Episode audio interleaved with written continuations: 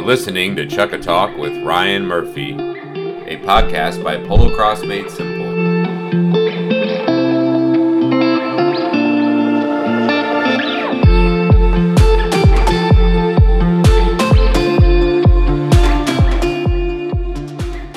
On this episode of Chukka Talk, you'll meet my good friend Simon Shearing from the UK. We talk horses, World Cup polo cross, the multi-horse tournament format, and being a dad. Here on Chukka Talk, the goal is to shrink the polo cross world by connecting people together, and most importantly, to provide education by interviewing players from all over the world. So listen closely and enjoy. Yeah, how you doing, mate? Good. How are you? Not too bad. Not too bad. Yeah. Thanks for being a part of this first podcast. Yeah. So, No, uh, big thing going on in the world uh, these days with, uh, Mm. yeah, Meghan taking Harry out of the royal family. How do you feel about that? Oh, yeah, that's, that's all right. That is. That's the least of our worries. And, and the funniest thing is they they've took off to Canada to live a, their own real life, and now because of the coronavirus, they've decided no, they've left there and they've gone to an island in California, so they're not near anyone, oh my gosh. which the taxpayers are paying for. Right. They just abandon you. That's great. Oh, I I think that's a good thing. Oh, no, Boris has it. Yeah. Yeah. How's it? How is it all over there? Is everybody in lockdown? Yeah, well, I'd say half the states got got to that quicker. Uh, we were slow to, to begin with, but uh, half the states were like, "Well, we'll wait and see. We don't need a lockdown." And I see you back playing polo cross yourself a little bit. Yep, I'm back. I'm back to it. Yeah, Yeah. yeah. You you playing you playing well, or you just sort of uh, easing yourself in? You got good horses, or are you just playing down the grade? What's the? Well, I live so far from everyone that I'm so remote that I can't practice. I haven't practiced in probably seven years. Yeah. I, I got on and I started playing. I played two tournaments last year and two tournaments the year before. And I have a phenomenal horse. Um, one of our stock horses, Gunner. He's kind of old right now. He's about 15, and he's just he's so good. Um, I was able to get out there. Of course, um, you know, we've got the overarm now, so it's Yeah. a different thing. So I'm I'm sort of playing the old way and Yeah. uh, trying to figure it out with the long with the long pass and all that. Yeah, Well, you, you you don't have to. You know, you can adjust the style to to work. It doesn't have to follow everybody else's style. right. Yeah, yeah. But for me, I think I can definitely work on the uh, the you know like the 20, 30 yard pass. Just get it accurate. You know when it's necessary. Yeah, you know, it's funny. A lot of these people are a lot of people are just going with this whole South African style, but if you haven't got the skills to go with it, it doesn't work. right. Yep. So anyway, Well, let, yeah, I'm gonna kind of ask some questions to kind of so everyone kind of gets to know you a little bit. But I want people to realize that this is sort of a reunion for us. We haven't really talked since 2011, yeah, um, since the last World Cup I was in, and um, but back in '96, man, that's when we met. And you know, the things I remember were the South African team was there. Um, you and Rick the were ladies team. was it a ladies team? Nah, it was a junior team. Oh yeah, yeah, yeah. Okay, yeah, Leroy Nell was playing. yeah, playing. yeah. Okay, Uh, it was a yeah pony club. Yeah, I, I remember now. Yeah, I was the white groom uh, for them. But um, yeah, we I went to Alton Towers. We were at the Lauders for a clinic. Uh, You taught me donkey. Yeah. I've used that a ton, so that's I appreciate that. yeah, yeah, it's a long, a long time ago. It kind of ages us a little bit. yeah. I Yeah. feel, I feel old now. I'm pretty much crippled now. Oh no, what's going on? Well, no, I still play, and I still give some of the young guys a tough time. But uh, I, I've killed a nerve in my back. Oh, Uh, I ruptured a disc in my back, which killed a nerve. So my right leg doesn't work properly. Oh man. Um, but yeah, you know, I still get about all right. But like I've had to um, make up a special stirrup so I can play because you can't. I can't ride in a normal stirrup. Mm. Um, because you'll let your my ankle just wants to collapse all the time. But so, but I, I still I, I had a pretty bad fall last year. Oh no! Stuck in my stirrup and got dragged a little bit. And, uh, Oh, that was the stirrup that you had to make. mm. Oh, jeez. So, but it was just a freak thing. It it all worked perfectly. I got dragged for about four or five meters, and then Oh. I have like this little safety rope on it, and it flicked off just as it should have, and I Yeah. I came out. So, you know, but anyway, Yeah, you. Yeah, you. uh Yeah, it's yeah. So I wanted to kind of just give that background. Like in 2001, we had a men's team that came came over. You lent me that gray horse. That was awesome. That that was a phenomenal horse. Um, again, that that was at the Lauders again, and uh, yeah, at you know had a lot of chicken shed yeah, yeah. moments. I know. I heard it got updated a, a while back. It's been updated a few times. Yeah. Yeah, It's people are bad. smart. They they party on Thursdays there. That's does that still happen? Well, you know what? Those sort of Midland camp things have changed a bit. Polocross has changed. Oh, sorry. Hold on. Let me just turn that alarm off. Just one second. I've got an alarm that I'd set so I didn't miss this. Okay. Just shut it off. Oh, there you go. Um, yeah, mid- Polocross has changed a bit in England. Uh, it's not quite like it used to be. Midland Camp, you know, we don't have quite as many of those uh, top top players coming over from overseas. We've still got a few, but not quite as many. And you know, people back in those days, we I don't know, we all just played Polocross. No one really did any. None of the young people worried about work or university or you know Right. I think that's a financial thing with the people.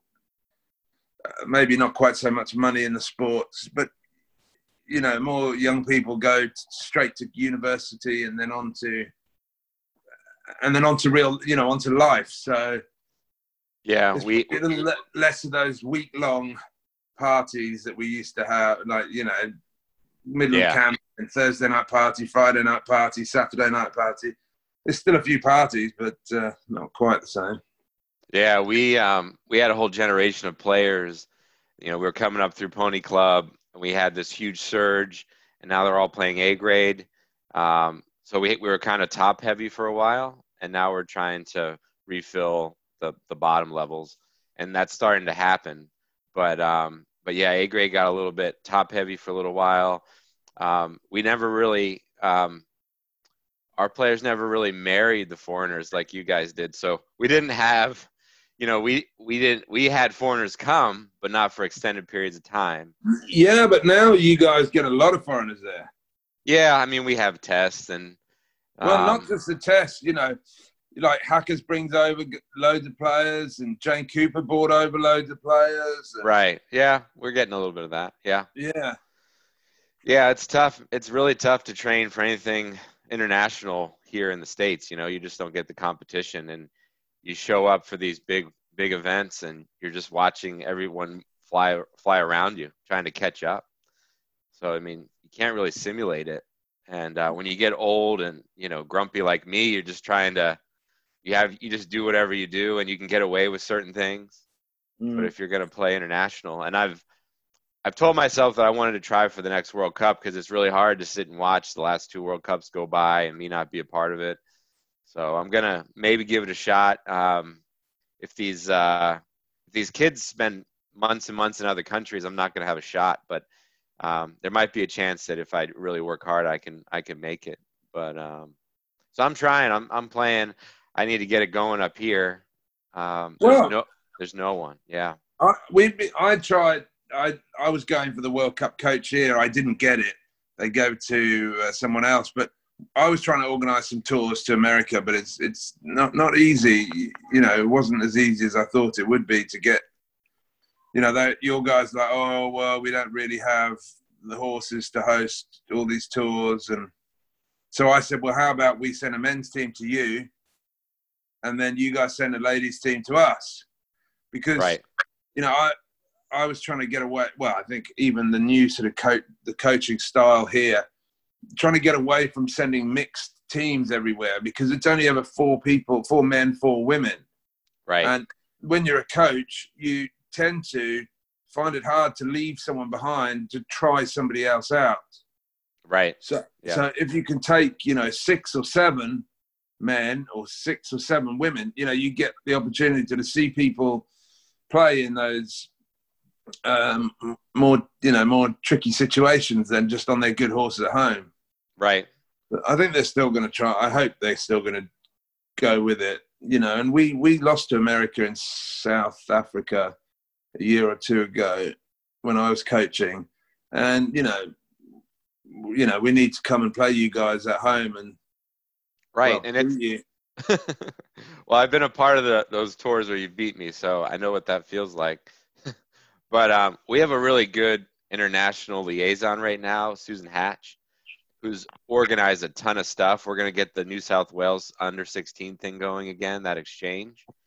Um, we had we were coming there for the quad with that uh, the B the B grade level players. Oh, yeah, yeah.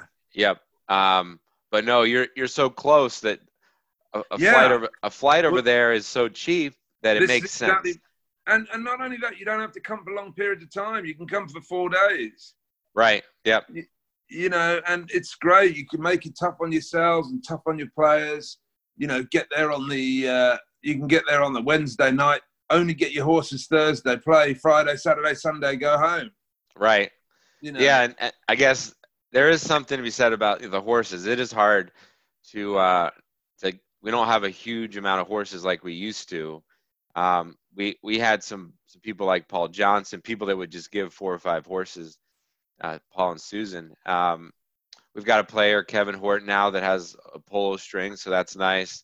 But um, but yeah, people just have to commit to to bringing two horses uh, if they want to be a part of it. Yeah, but I, I'm sure it's the same there. Everybody thinks they ride better than anyone else in the world, so no one wants to lend their horses to.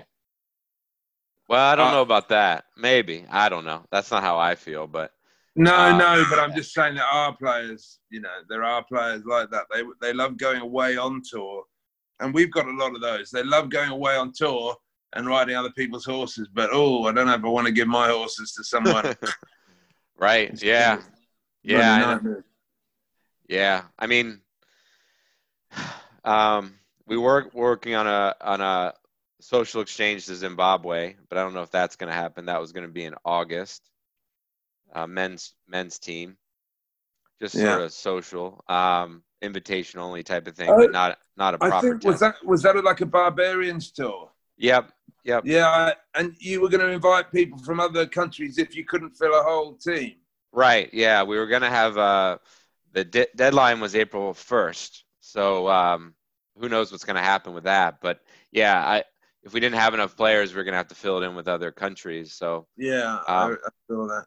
yeah, we but we were lucky to have that sort of invitation. I mean, to to play in that Land Rover, obviously you have to be a good player and you have to be on your on your game, but you have to be invited. Yeah, And I totally get that. I mean, think about that over the World. I mean, that is just as much competition. That's even tougher competition than the World Cup, I'd say. yeah, it is definitely. But you only get invited to that if you know the right people and. Right. Yeah. So you know, uh, hashtag life goals, I guess. You know, but uh, but yeah, Yeah, I mean, I- that's a pretty big thing that I've never really seen or been a part of. Yeah, But um, but yeah, it going to Africa would be great. Um, I actually haven't played in Australia in a while since 2010. If you go to Western Australia, it's much easier to go and play A grade right away. But if you're in New South, it's a bit tougher.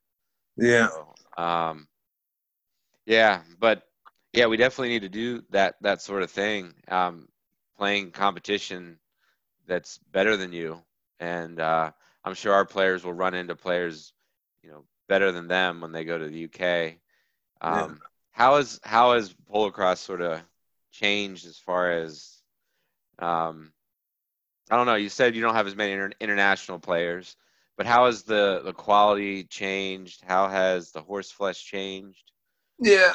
Well, since you here, um, yeah, the horses have definitely changed. Um, you know, we don't. You know, again, it's probably financial things. You know, we used to import a lot of horses from New Zealand. Right.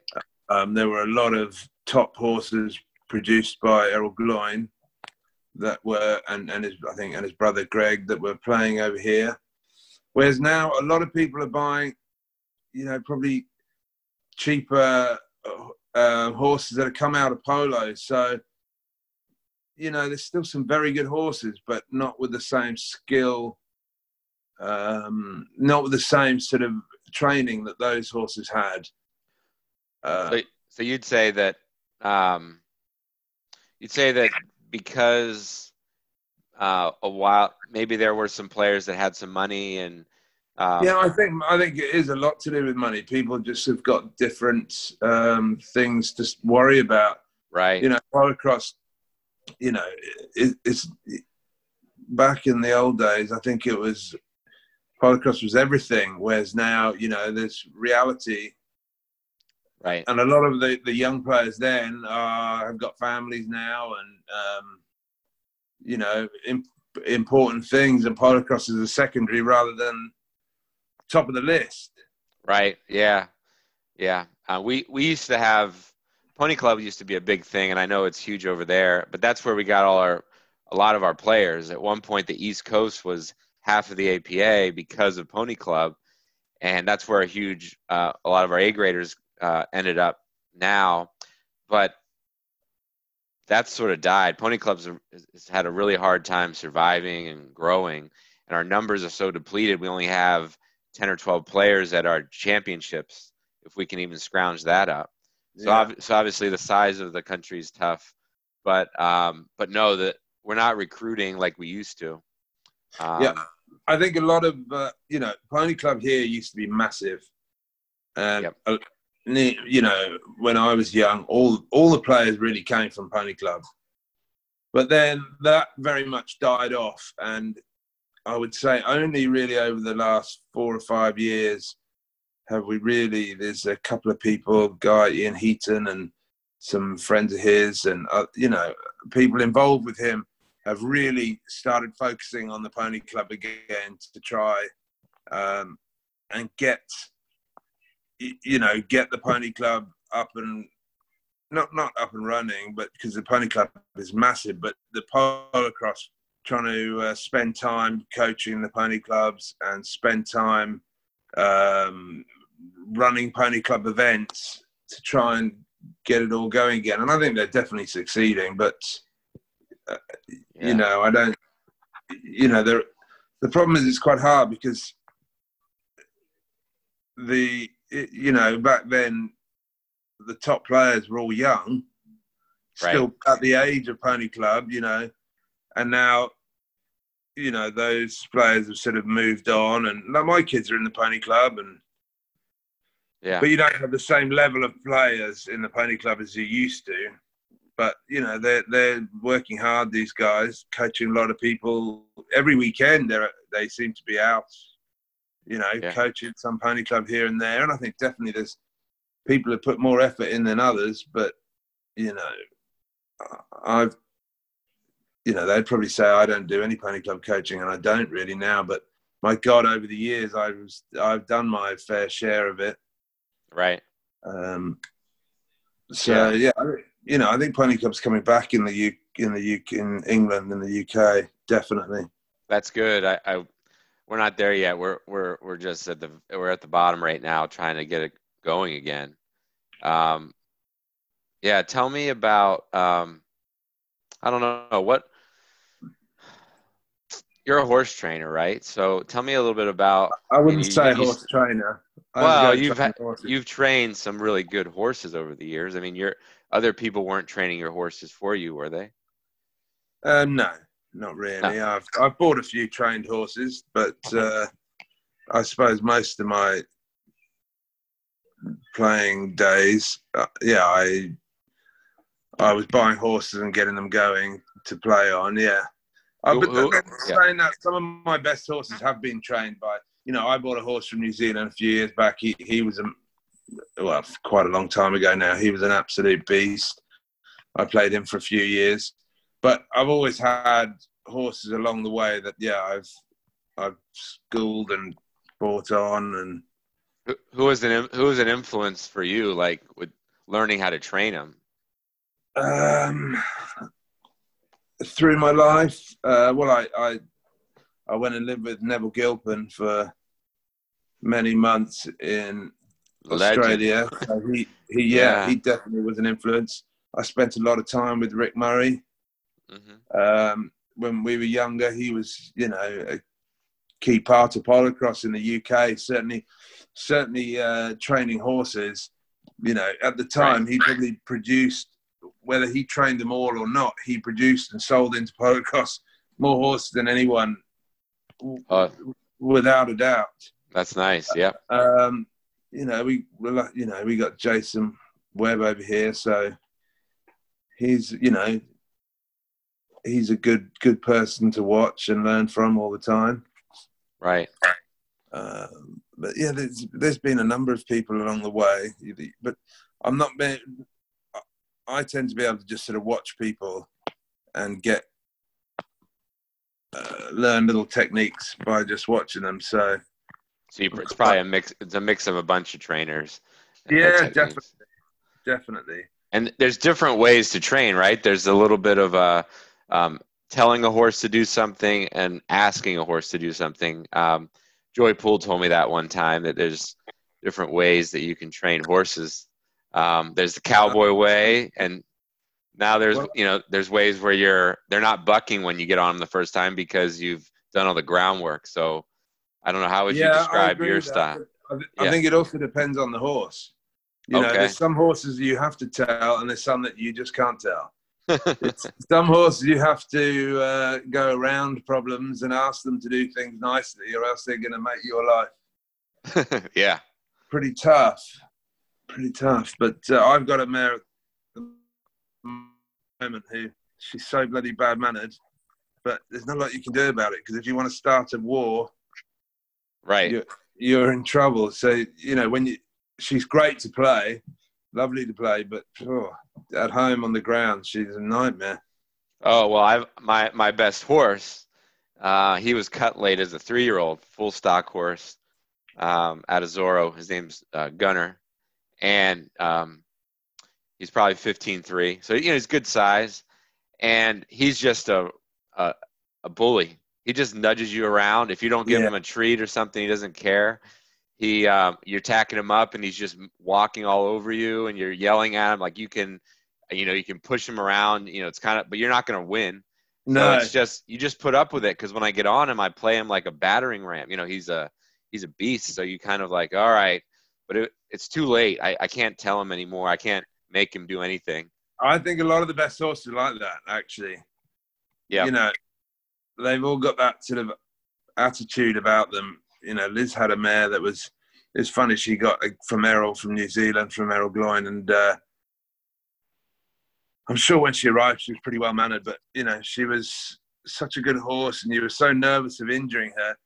You know, when she started pulling back and stuff, you just then get to a point where you, oh, we just won't tie her up in case yeah. you know, I can't go through this situation of teaching her to tie up in case she hurts herself or, um, yeah, she was a pig as well. But, you know, Liz never cared because she was her favorite, little, you know, favorite horse. it's funny all the And all the stuff you a friend Of do. mine, A Yeah. friend of mine, Jason's got a mare.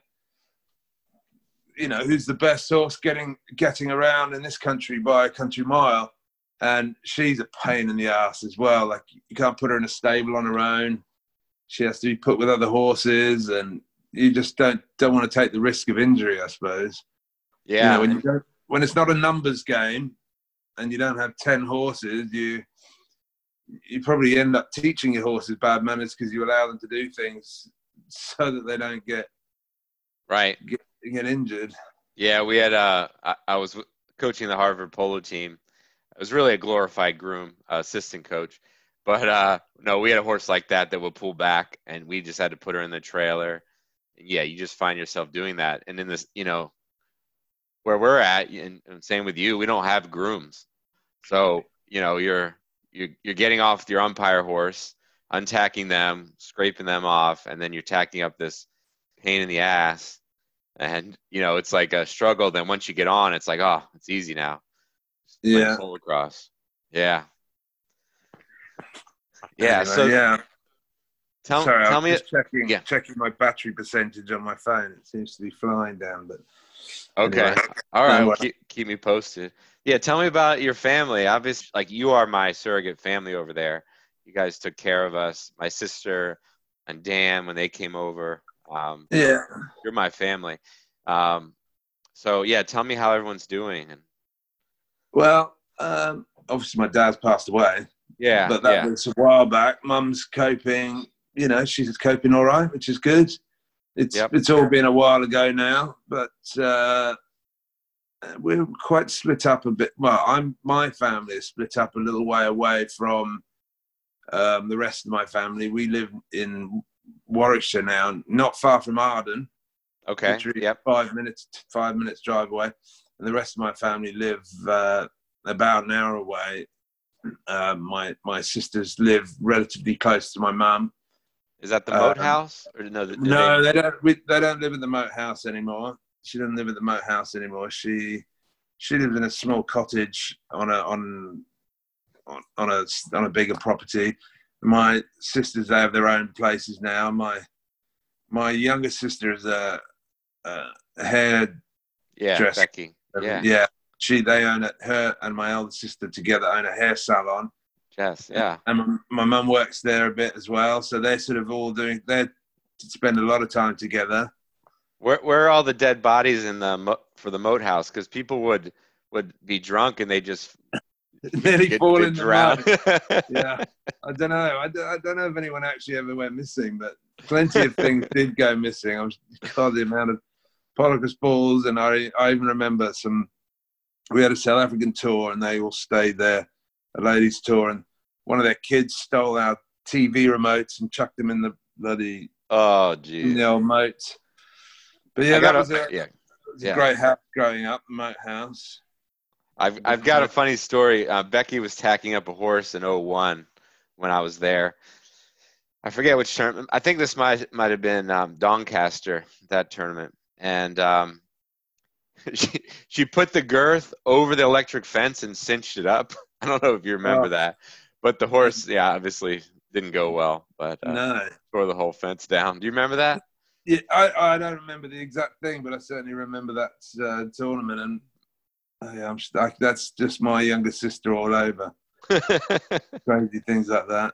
She don't, they don't play anymore. The girls, they don't. Really, Becky hasn't played for years. Mm. Je- Jessica hasn't played for years. Um, I, you know, like I was talking about earlier, I think just real life, you know, reality came into play. But they're they're both they're both married. yeah, Um, yeah, see. both, them. both got kids, and yeah. So Well, tell me about Lizzie and the kids. You're a dad now. You're you're a polocross dad. yeah, That's awesome. That that changes your your um.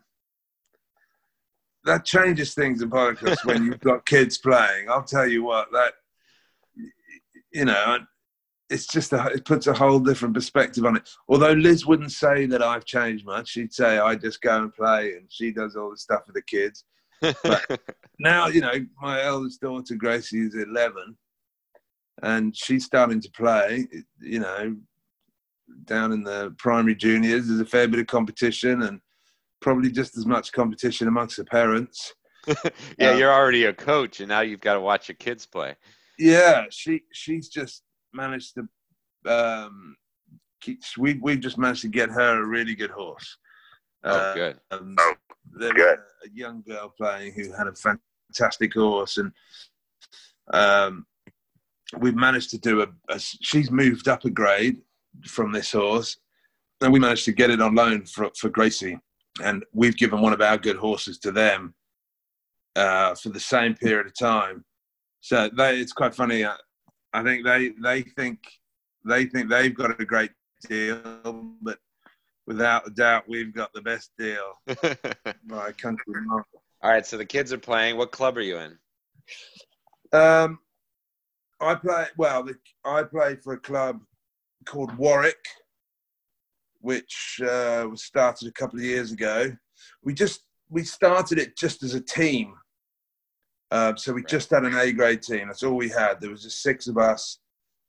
Uh, that was three years ago, and we went and played, and we uh, we we went all right through the season, and we had some pretty good players. A couple of oldies, me and a guy Shane Borland. Yep.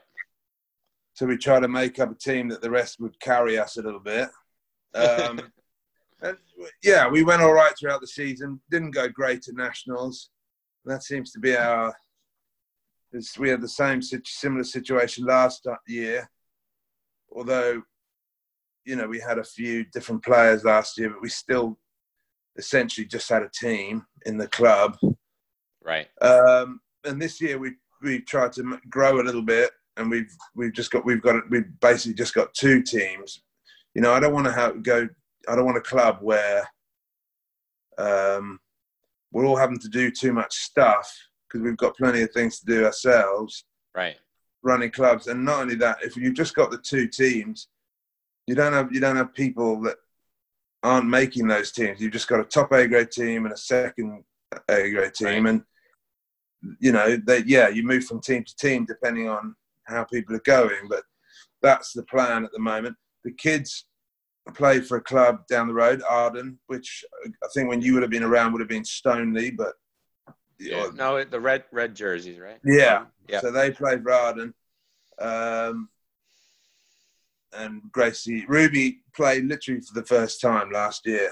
Oh, cool. Um, she's just started, so they've been riding. You know, Ruby's been riding a while, but Gracie, Gracie's had a couple of seasons now. She loves it, but I didn't want them to. You know, I wanted them to play because they wanted to play. I didn't want to force them to come and play polocross just because I played polocross or we played polocross. Liz, Liz played a bit last year. She's had a few years not really playing but it's quite funny, you know. She she pretends she's not competitive, but when she gets out on the field, she she's as tough as boots. So. I can imagine she's not going to go out there on a on a on a a mule or anything, you know, like. Well, a, this is the thing, you see. She doesn't want to play unless she's on the best horses. uh, and her, I've her seen those horses. Yeah, they're good. Yeah. Her good man has been out um, having a few had a few foals, but funnily enough, we she's just sort of come back in, and we were going to use her this year because we've started playing multi horse over okay. here. Yeah, we that's a concept that we've done a little bit of. Yeah, so she was going to be able, you know, you'd be able to just play her for one chukker a game, um, and and you know, not not abuse her because she's she's you know she's getting on, she's got old legs and whatnot. Right. But anyway, as it's going, we're probably not going to play this season, so. Oh, jeez. Anyway, but yeah, uh, it'll be. It, I'll be. You know, we'll see. It might still carry on, but we have. A, oh, go ahead. No, go on, go on.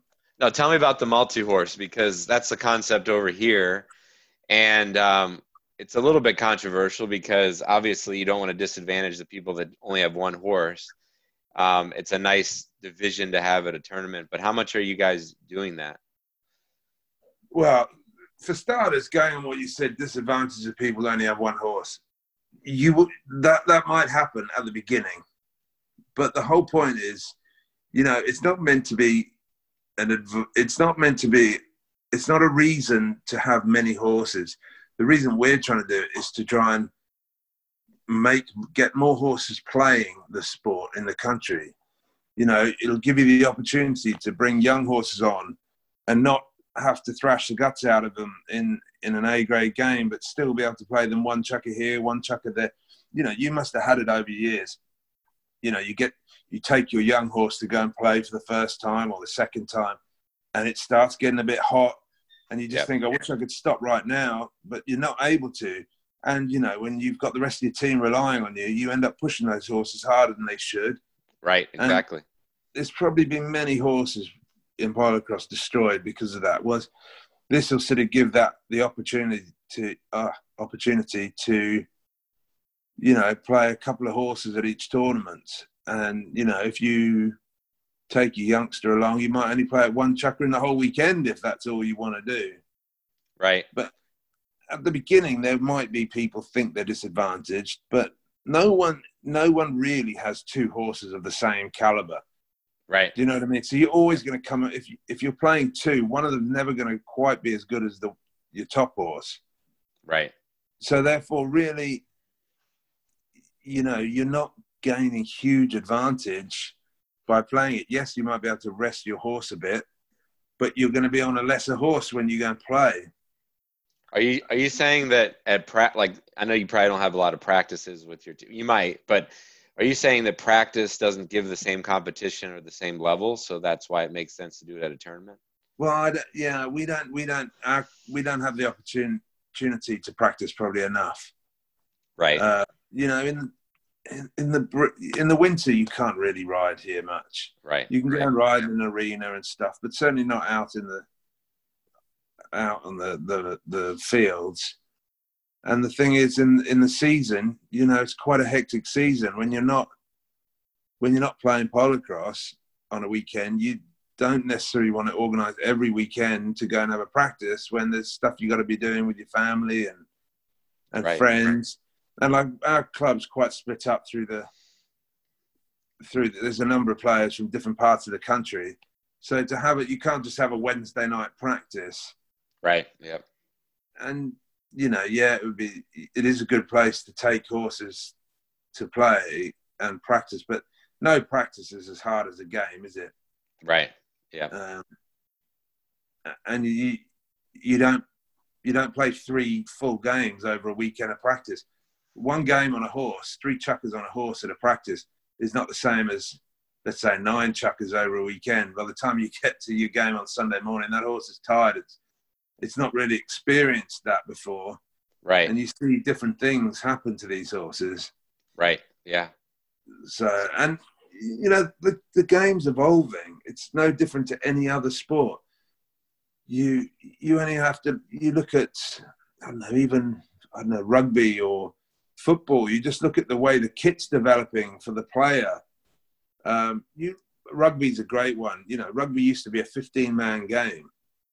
And Now they use all the subs, all those players because these people can't move and run at the same speed for the full um, Right. period of time to get the best out out of them. Do you know what I mean?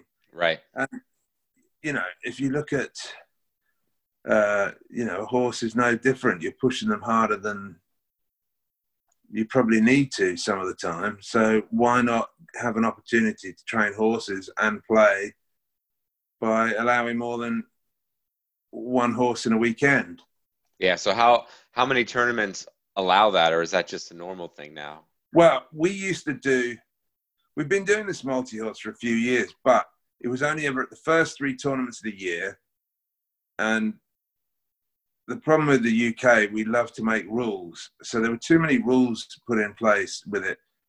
And it wasn't actually that you could play more than one horse in a game, it was you could play one horse per game. So that doesn't. Yeah, it defeats the purpose. Yeah. it defeats the purpose of it. So this is the first. This would be the first year that it's properly going to happen that you can play uh, more than one horse per chukker. And I don't think every tournament will be like that. But what the UKPA has said is the tournaments that they run will be multi-horse. So there's a number of tournaments that are UKPA, and really, you'd expect clubs to follow suit. Right. So hope you know. Hopefully, it could be, it could be all, all the tournaments. Right. But- So you think it you think it'll encourage people to start training up a second horse? Oh, 100 percent, Yeah, obviously. hundred percent. And the thing is, not everybody's gonna. You know, you know yourself. You might get a young horse or a second horse and start training. Not quite good enough, so it moves down into the B grade. You sell it on to a B grade player or a C grade player. You get another one. So it's just constantly bringing horses into Right. the game. And not only that, there'll be people who have top top horses that they're playing for many years. It can only help develop the international game if you're seeing people ride different horses and they have the opportunity to sell their best horse and get another one and then you know people are riding good horses and there's more and more horses coming into the sport Right. Is there um is it only happening in A grade? at, at the moment yeah at Okay. the moment it is because Yeah. it, it's just sort of a trial thing Right. I, I, you know, hopefully, if it works, it'll move down. But not all the grades would. You, you know, this wouldn't suit all the grades. Right. Um, but yeah, maybe A and B, and we'll just have to go. You sort of go from there. Right. and you know, people, this sort of old fashioned people say it's a one horse sport, but why, why put that sort of pressure on a horse if you don't need to? Right. I get it. You know. Yeah. That's my, in fact, I, you know, not that it's going to help this much, but I've got a document that one of the guys wrote in favor of multi-horse. I'll send it to you later just for interest of Yeah. reading. Yeah, I'm, I'm on the APA board and I run the uh, player development program. And it's like, it's a massive program inside the APA. So it's got the coaching accreditation program that I started last year because we need to finally certif- start certifying coaches. Um, it's got the player, um, basically the clinic program. So we're going to start doing these mega clinics where we get everyone together uh, like a tournament, but train the umpires, train the coaches, have women's teams, men's teams. Um, and then the other part is the international. So, uh, but yeah, th- this has kind of been a hot topic at meetings, um, talking about the multi horse. So I, I, I like that perspective. Um, you've kind of you've changed my perspective enough that my opinion might change on it. But initially, I, I had that old school mentality of, well, I've only got one horse, so you know you're sort of disadvantaging me. But you have to look at the bigger picture of the development of the sport. You, you've only got one horse at the moment, but you know, if you could, uh,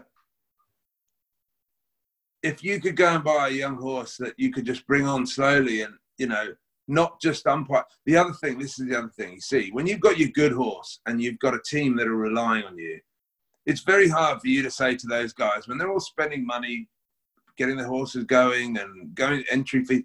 Say, oh, by the way, guys, this weekend I'm just going to play my youngster and just cruise around. People Right. are like, "What- "What do you mean? No, you got to play your good horse." So therefore, you don't get the opportunity to ride these other ones in in proper tournaments, just in Right. case it's not as good. Whereas if you you see, it would it would change a lot of things. So, for instance, you know, if you're a number one in your team, you might have a young horse you don't want to play one on when you go and play it. So you've got to set up your team in a way that you've got players with you that for that chukker could go and play the one because you might want to go to the two position or take a young horse into the three position. And, you know, it'll get people exposed to different positions and uh, different tactics because you might have to play a very, very differently tactical game if you're in a different position to you would be if you were playing a three or a one or do you know what I mean? Right. Yep.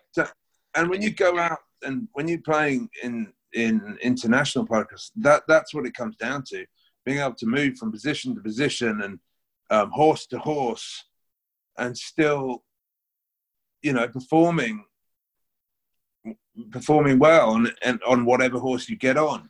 Unless you're a one, then you can just be a one, do good at that, get all the glory. I don't. I used to play one though. I know. I know. I don't play one now. I hate it. I mean, I, I hate it. It's too much. I'd rather be a two or a three. You know, three is my favorite position. I'm just too slow and old and fat to play one. Yeah, yeah. Well, tell me, tell me about because I, I and I want your opinions on this. Um, how do how do how have you kind of seen the World Cups evolve? Like, what are your opinions on on the on the level of play compared to the first one to now? And well, for starters, how amazing was the televised stuff at the last World Cup? oh my gosh, just and I didn't get to go to the last World Cup, but uh, it was uh, it's just fantastic. that You could sit and watch these games live streaming instead of listening to it on a on a on a headphone, just hearing the commentator talk, which you know was it was good. Or, or watching someone Facebook living it where you couldn't yeah, really see terrible. Yeah, It'd drive you bloody mad, wouldn't it? yes. Whereas They, they spent a lot of money. It costs a lot of money to do that. Yeah, but it opened the eyes to a lot of people around the world that have never been and seen that sort of polocross. right. Yep. Um, but yeah, it's obviously got a lot better, without a doubt. You know, people playing styles and coaches are getting better, and you know, it's it, it, it was just great watching the game change. You know, Australia sort of throwing overarms left, right, and centre. Yeah. and how quick they've you know managed to you know, change their style of game. You know, they for many years played a very, very, uh, very similar style to you know that they'd always played. Whereas in the last World Cup, it was very different. Right.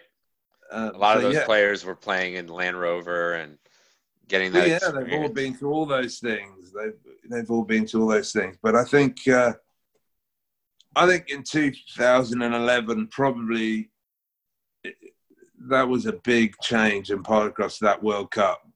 How people played from then on, how they saw South Africa play, how they saw Zimbabwe play, you know, how they used their horses, how well they looked after their horses. Right. Uh, you know, I even remember probably I, I, remember I didn't actually play in it, but in 2003 I was one of the reserves for the UK at Warwick, and you know we had horses in our pool that people did we didn't even play them in right. the whole thing. Whereas now you didn't you wouldn't even think you wouldn't dream of going to a World Cup and not playing every horse. Right. Yeah. You know, and th- that comes back to multi-horse. You've got to save horses and you know use yeah. not such good horses when you have the opportunity and save your good ones because otherwise, you know, you, you get teams that lose two or three horses and it completely changes their you know their team. Oh they were going to be really good but actually now they've only got these not quite such good horses because they've played the guts out of the other ones. Yeah here's a question. So um, you know players in the world cups they might say well we had a challenge with our pool this other team had a better pool um, how would you say that differs in australia than it does south africa do you? I don't know. It, everyone's going to complain or have you know give an excuse, but yeah, I, I haven't. Uh, you know, I think the horses looked pretty good, didn't they, in the last World Cup? Yeah, I mean, or is it the rider's ability to not get the most out of it? Yeah, what I, do you think? I think we we we've had an opportunity over here to go to quite a few to play in South Africa a fair few times, and I wouldn't be able to complain about what they've given us. They've you know, they, those guys over there have made every effort to give us as many good horses as possible. Right. Um, yeah. And like I said, I haven't, we haven't, as a coach, I haven't really, I haven't coached any teams in Australia. But whenever we've traveled or whatever, you know, we've been given very good horses. But, you know, there's always one horse or two horses. In fact, maybe I'd say one or two players actually who moan about horses. But you know, right. there's always someone who gets on that horse and goes, all right. You know, not name any names, but we went to South Africa a few years ago and um, there was a few lads on that team who got on horses who were like, I'm not riding this, I'm not riding that. Then there was another lad who would get on the same horses. Oh yeah, I'll have this horse. I'll have that horse. Yeah. Within three days, everybody's like, "Why can't I try that?" Well, you, you did try that one at the beginning, and you said I wouldn't ride it. Yeah. Now that you've seen someone playing it, suddenly you want it, you know. So I think that happens. But you know, talking to the guys who went to the last World Cup from here, I don't think they'd complain about the horses. I think they had some great horses. You know, there's always one or two you're going to struggle on, but my God, for a country to put up that many horses, they're yeah fantastic. Yeah, it's funny that first day getting on the horses, trying them out and um, all the everyone's trying to you know get that top horse. Mean, obviously, the coaches are trying to match them up with positions and all that. Um, but yeah, you've got these players that they want that one horse and they're not going to let it go. And we have a lot of those. We have a lot of those people here. But then we also have, uh, you know, we have some players who, I'd say as a coach, that's one of your things. You've got to be able to have people who can ride the not quite such top horses. Right. You know, I, I remember coaching, well, she plays for Ireland now, Debbie Harris, for years. And she never ever got a good horse, really. Because she could just get on any old horse and go all right. Whereas you get these other people, these other uh, other players who who you've you know, you've got to give them the best horse, or they get upset and you know cause a riffing amongst the team if you give that horse to somebody else. So, yep. you know, I think you sort of slowly whittle those players out of those teams and and put the players in who can, you know, ride anything, and then but yet, with that you've also got top players who you want them on those top horses all the time, you know, to get the best out of the players. Right. Um, but yeah, I think. Yeah, I think you know, looking at horses around, you know, I think the the the quality of horses around the world must be getting better. You know, you see in the you watch videos and stuff. Maybe I don't know about Australia so much. I was watching the 1984 Nationals final or semi final the other day. Those horses looked freaking amazing. Yeah. You know, that was in the one in the one section was Graham Spachman, Neville Gilpin. Um, they were playing on their top Daryl horses. Smith, Daryl Smith with their three. He was playing a fantastic horse. lefty like Yeah. me. Yeah. Yeah, it was, it was- Cheating lefty. like just like yeah, but I was I was watching those guys. I was in awe. You know, we all speak. A lot of us talk about the Australians, oh, stopping and turning style of game that they used to play. That's absolute rubbish. You watch that that game; they they're flat out. They don't. There's no Right. stopping and turning, and you know, hit to the head was just uh, oh, it wasn't that aggressive though. It's Yeah. just a penalty. No goal on the board. I loved it. There was it was proper savage watching that. Yeah, yeah, and the best horses. And you, you watch the their women's team as well, and those horses were, I mean, Jesus. I mean, you, you couldn't touch them; they were so quick. Well, I yeah, I went to. I remember going to Werribee Nationals in Australia when I was six, 16, 17, and I was just gobsmacked at how good these horses were. Not not ten or twelve of the horses, but you know, 60, 70, 80 of the horses. And again, I just remember watching those under 21s out there play, thinking, "Oh my god, this is Yeah. unbelievable! Look at this horse, these horses, the way they." run around the D, and these ones are flicking goals in, and yeah. So you know, we've Australia, I suppose, have always had good horses, but Yeah, what, what's the what's the breeding like right now? Because in the states, um, we've had a few studs, and um, you know, we have we've we had Zorro until we sold them to sold them to Saucy Farm, Zorro and Satellite. Satellite's obviously gelded now, but um, they put they put about I don't know, they put so many horses on the ground so far just in the Ha- have you produced a lot of horses that are playing with those stallions? So um, there's probably been 20 to 25 since 2003 that uh, we personally bred or others bred. They, they, they cross them with thoroughbreds. Um, but there's a lot on the ground. There's a lot of babies, a lot coming through. But um, yeah, definitely some of the top horses now are Australian stock horses from our stallion, from our Really? our old, you know, obviously my mom brought him over in 2003 Zorro, and um, man, she was breeding them like rabbits, man. She had she had so many on the ground, and uh, we were lucky. Um, it was kind of a crazy timing because it was only months before mom passed away.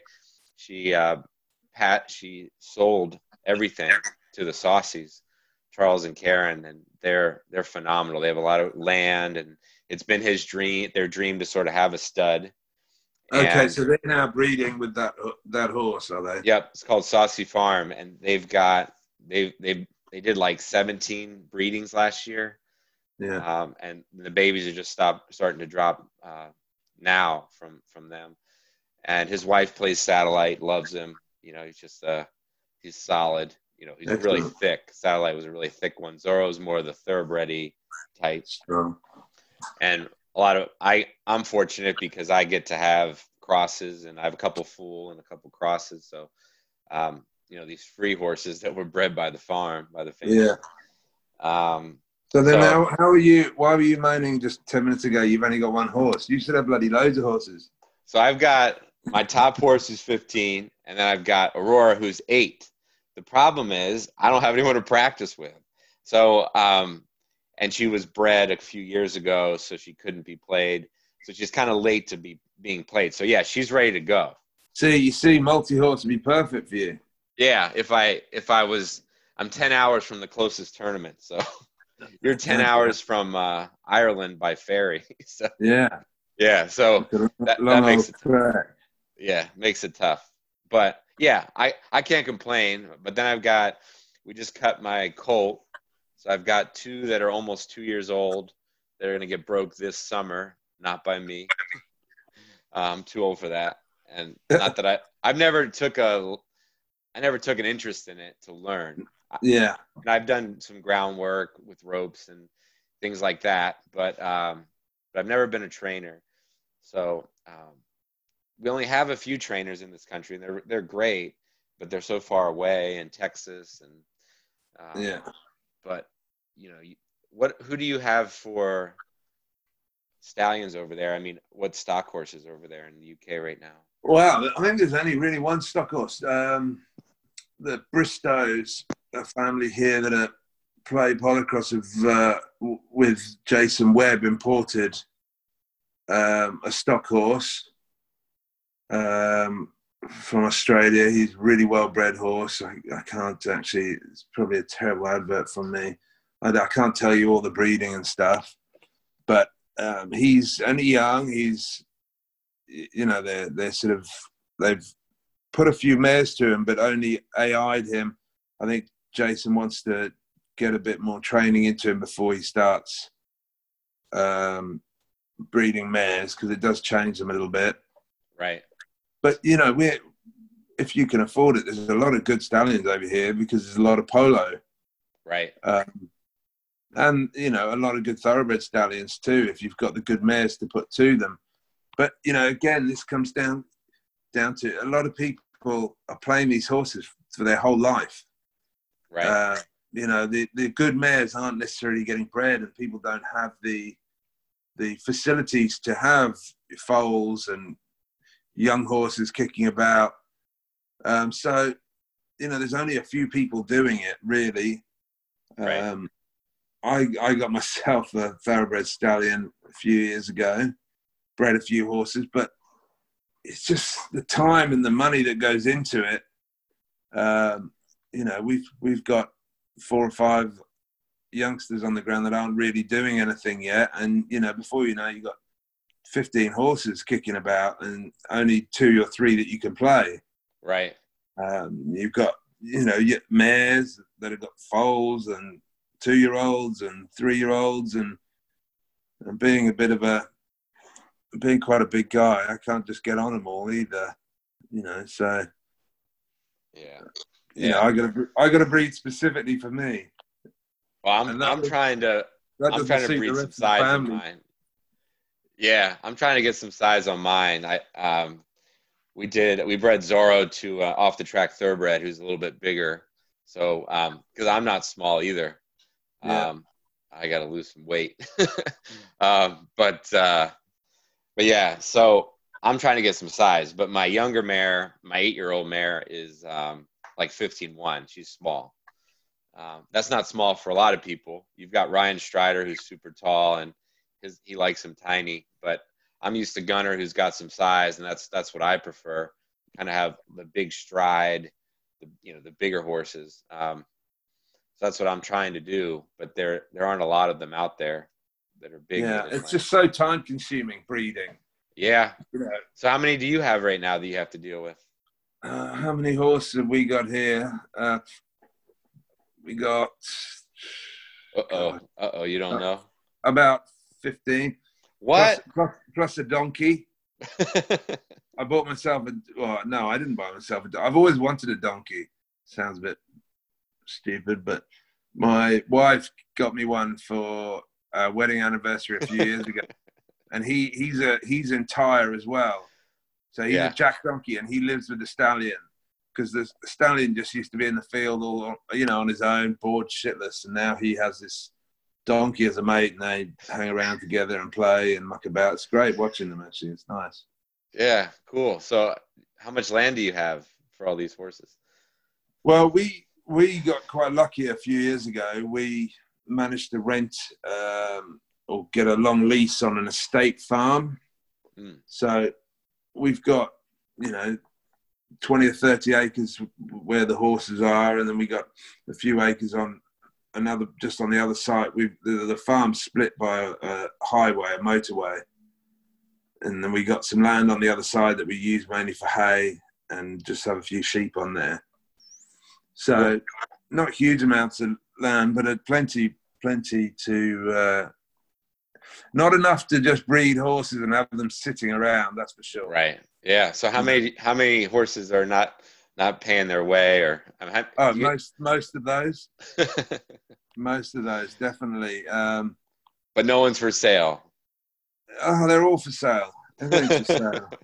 no, really, we've only got. I've literally got a couple of playing horses here. That's it. And we had a. We've got a young lad, um, a guy called Rowan, who's come to stay with us from Australia. Actually, he's just having to go home now because of this whole coronavirus. It's all a bit got a bit hectic, and the season's not really going to happen. So he was going to ride all these youngsters because I got mm. two, three, two, three year olds that need to start they were broken in like last year. I got two three year olds and a well, they were two then, two two year olds and a three year old broken in by Jason Webb, and uh, so they they need now three and four. They need to start playing. And then I got yeah. a six year old that I bred that she hasn't played yet, hasn't done a lot, um, but she was going to play this year in the multi horse.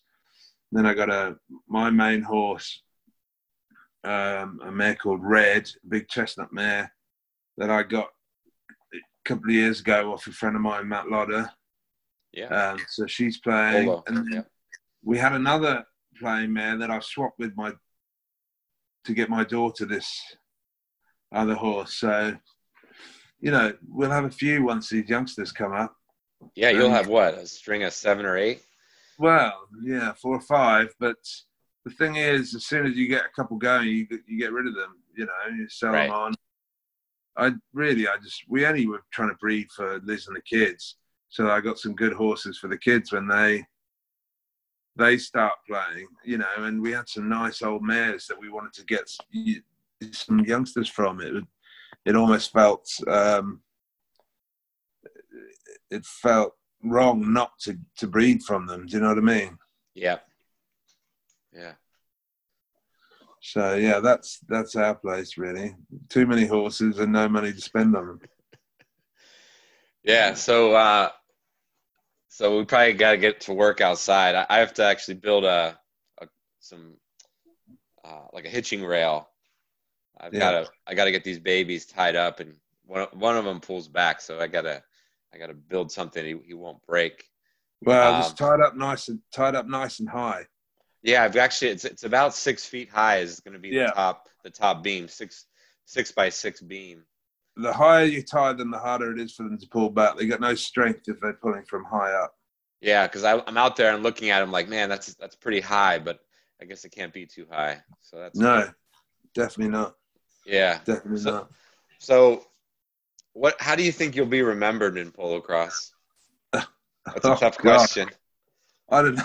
Oh, that's oh, that is a tough question. Like I, I want to I want to use the word I want to use the word infamy, but you but you you have helped a lot of players come along and you've done a lot of coaching and yeah done everything. I hope one day people remember me as being helpful. I'm sure at the moment they probably wouldn't, but I, you know I I've always yeah I've helped a lot of people. I I tend to help people who I think want to be very good I'm not much of a coach at coaching uh, people just who want to just have a good time and have a bit of fun. Right. Um, I don't know. I don't know how I'll be remembered. That's God. There's some people who remember me in the most horrendous way, and some people I think will remember me in a positive way. Yeah. Um, but you know, I think that's the same for everybody, isn't it? So. Oh yeah. And the thing is, you know, I yeah, I want to coach and whatever, but there's there's always new coaches coming through. Do you know what I mean? Who right. so and you, you want people to you want people to get the best out. But look, Lizzie just popped in. Hey Lizzie, hi. How are you? Are you doing a what? Are you doing an interview or a podcast? podcast. Yeah, well, it's going to be a podcast. We have so to cut out. Edit me out now. We have to. Well, we have to edit him out.